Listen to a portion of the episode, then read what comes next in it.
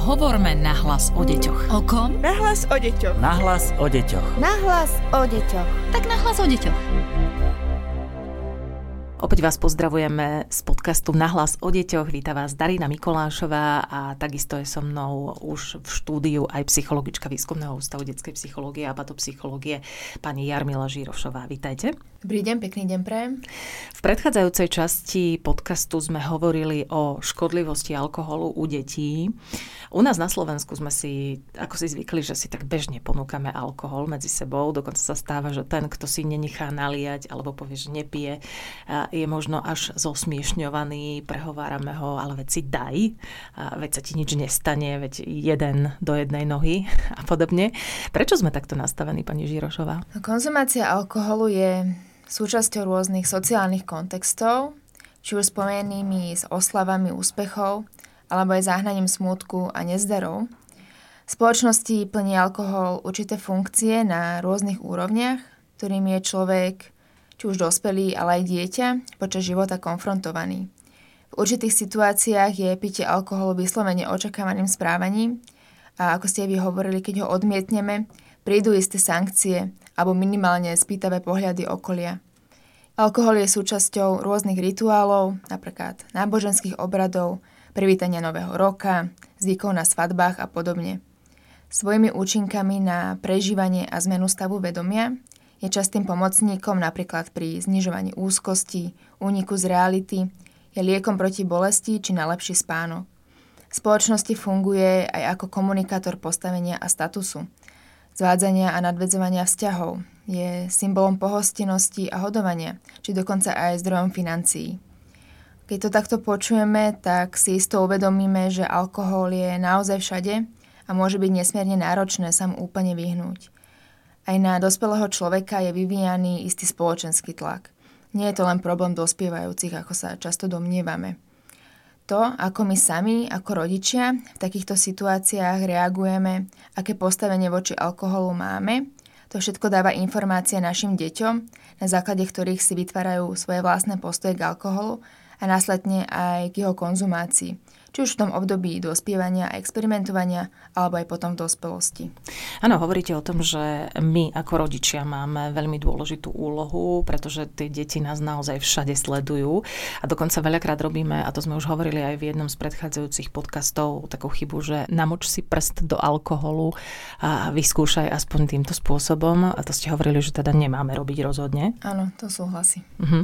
Aké má byť to modelové správanie nás rodičov? Ako náš vzťah vzťah k alkoholu ovplyvňuje naše deti. Dospelí sú často presvedčení, že na pitie ich detí viacej vplyvajú rovesníci, ich partia či dokonca média, no neraz podceňujú svoju vlastnú úlohu.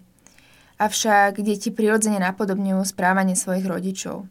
Konzumácia alkoholu rodičmi zohráva dôležitú úlohu pri formovaní postojov dospievajúcich k tomuto správaniu. U adolescentov, ktorí vnímajú istý súhlas rodičov s rizikovým správaním, teda napríklad aj s pitím alebo aj s fajčením, u nich je teda vyššia pravdepodobnosť, že budú s alkoholom experimentovať. Preto aj podávanie alkoholu dospievajúcim doma, povedzme tak, ako ste aj vyspomínali, alebo takéto klasické, že nech si to radšej vyskúšajú doma v bezpečí, je vlastne kontraproduktívne. Aj z prieskumov sa ukazuje, že deti potom častejšie siahajú po alkohole aj mimo domáceho prostredia, lebo majú dojem, že rodičia ich pitie schváľujú. Účinnou prevenciou je byť naozaj pozitívnym príkladom a ukázať, že sa dá fungovať aj bez alkoholu a ponúkať alternatívy. Dospievajúci si viacej všímajú tie vzory z okolia a nie sú až takí citliví na tie logické argumenty, ktoré sme im povedzme poskytli v tom predošlom podcaste, keď sme sa rozprávali o tých škodlivých účinkoch. A keď teda majú dobre vybudované základy z rodiny, ľahšie sa potom vyrovnávajú aj tlaku rovesníkov. Uh-huh.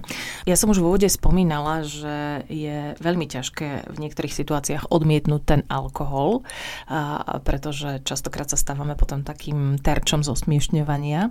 Ako reagovať, keď nechcem piť napríklad tej spoločnosti a bojím sa zosmiešňovania? Tak toto sú také situácie, s ktorými sme sa možno stretli, povedzme aj pri takej tej klasickej stretávke s rodinou, či sú to nejaké oslavy alebo návštevy. Častokrát človek naozaj iba vojde do dverí, ešte si ani nedá dole kabát a už má v ruke pohárik. Áno, presne tak. Zaujímavé potom teda sledovať, aká príde tá reakcia z okolia, keď uh, teda odmietneme. Tak prichádza takéto nejaké presviečanie a prehovárenie a daj si jeden. Potom je zaujímavé, že ktorý argument ako naozaj ustojí, že kedy nám teda ten dotyčný dá pokoj. Je to to, že som dneska šoférom, alebo mám nejaké zdravotné problémy, beriem lieky, už im prichádza taká tá klasická poznámka, no, no a čo si tehotná? Mm-hmm, presne tak. Tieto situácie sú niekedy až také nepríjemné, povedzme vysvetľovať, ako sa práve mám, alebo aké mám zdravotné problémy pred nejakou širšou rodinou. Takže je určite fajn si na toto dávať pozor a byť k tomu taký citlivý a skôr možno prísť takou akceptujúcou reakciou, že tak je to v pohode, máme tu džús, minerálku, daj si toto alebo skúsiť odkloniť rozhovor na nejakú inú tému, zdôrazniť, že sme veľmi radi, že sa konečne vidíme, môžeme sa konečne porozprávať alebo byť v nejakých aktivitách spoločných. Alebo aj také situácie, napríklad, že ideme na koncert alebo na festival, alebo povedzme na svadbu, tak aj pre taký ten príklad deťom je dôležitejšie vyzdvihnúť tie ostatné aktivity, že sa tešíme na tú hudbu, na tancovanie, na to, že budeme spolu a nerobiť teda z alkoholu hlavnú hviezdu alebo hlavným bodom programu a brať ho skôr ako taký doplnok. Strieme pitie dospelých naozaj nemusí byť odsudzované, e, rodič nemusí úplne abstinovať. No je fajn akoby ukázať tomu dieťaťu, alebo najmä tomu dospievajúcemu, že je úplne v pohode ten alkohol aj nepiť a dá sa mať skvelý zážitok aj vlastne bez toho alkoholu. Mm-hmm. Veľa sa dnes hovorí o tzv. zodpovednom pití, lebo sama hovoríte, že veľmi ťažko sa vyhýbame u nás na Slovensku, v našej spoločnosti, vo všeobecnosti alkoholu. Stretávame sa aj v médiách s heslami ako píte s rozumom, píte zodpovedne, veľakrát počujeme alebo vidíme reklamy na alkohol. Čo to vlastne je zodpovedné pitie? No, jasná definícia neexistuje. Môžeme nájsť nejaké maximálne odporúčané dávky, no vždy sa udávajú s upozornením, že na alkohol reaguje každý inak a vstupuje do toho mnoho faktorov. Či už je to taký aktuálny stav, napríklad ako sa cítim v ten deň, som vyspatá, najedená, alebo na mňa niečo lezie, po prípade teda tie genetické predispozície.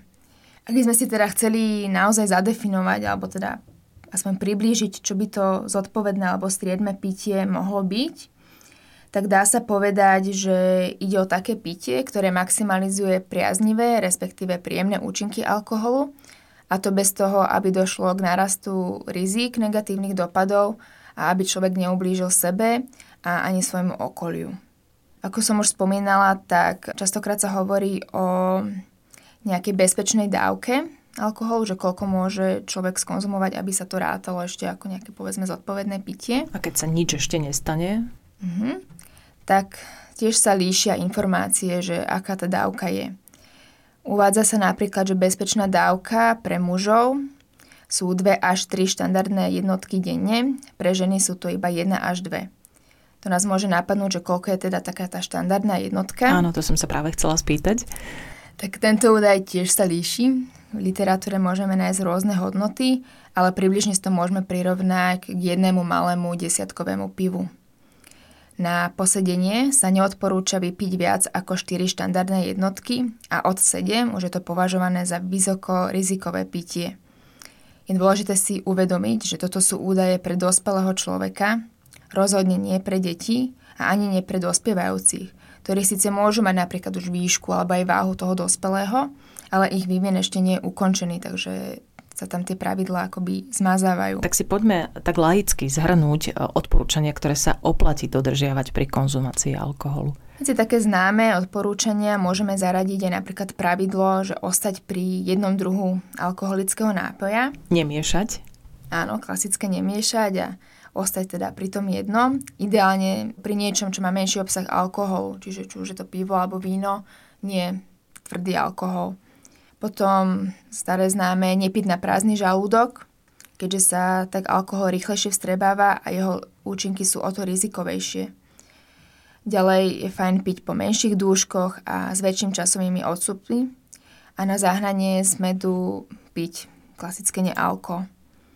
Samozrejme je dôležité vyhybať sa kombinácii s inými návykovými látkami či s liekmi, pretože tak môže dôjsť k nepredvídateľným reakciám a zvyšuje sa aj riziko predávkovania.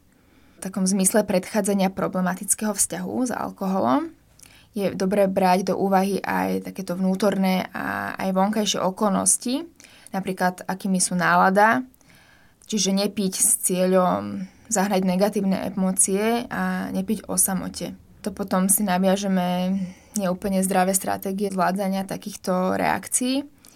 Preto aj keď povedzme prídeme domov a máme nejakú zlú náladu alebo niečo sa nám stalo, tak pred adolescentom alebo teda tým našim dospievajúcim hneď siahnuť po flaške alkoholu nie je tiež úplne akoby správne.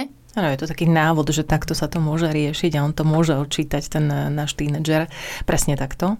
Presne tak a skôr akoby skúsme sa povedzme o tom porozprávať s partnerom alebo s kýmkoľvek, že ukázať tomu dieťaťu, aha, že tak najprv chceme ten problém nejako riešiť, hej, že hľadáme spoločné riešenia a keď už akoby popri tom sa vypije niečo, tak má to iný kontext, ako to keď ako prvé najprv sa idem opiť a tak sa akoby utápam v tom nešťastí, ale naopak to spravím opačne, že teda najprv si prežijem tú emóciu, snažím sa to nejako vyriešiť tak uh, dávam tomu taký iný odkaz. Povedzme aj pri nejakých tých pozitívnych situáciách alebo udalostiach, že skôr zdôrazniť to, že ideme oslavovať a budeme sa z toho tešiť, že sa nám niečo podarilo a ten alkohol je takéto akože... Druhoradé. Takéto druhoradé, hej, že nejdem, že podarilo sa mi, idem sa opiť, ale podarilo sa mi, idem sa z toho tešiť, mám z toho radosť a keď pritom padne jeden pohárik, tak OK, keď som dospelý samozrejme. A aké odporúčania by sme mohli my ako rodičia dať našim deťom, keď idú, dajme tomu, na nejakú oslavu alebo idú na diskotéku a vieme, že pravdepodobne tam bude stred s tým alkoholom, aby sme teda samozrejme príliš nemoralizovali.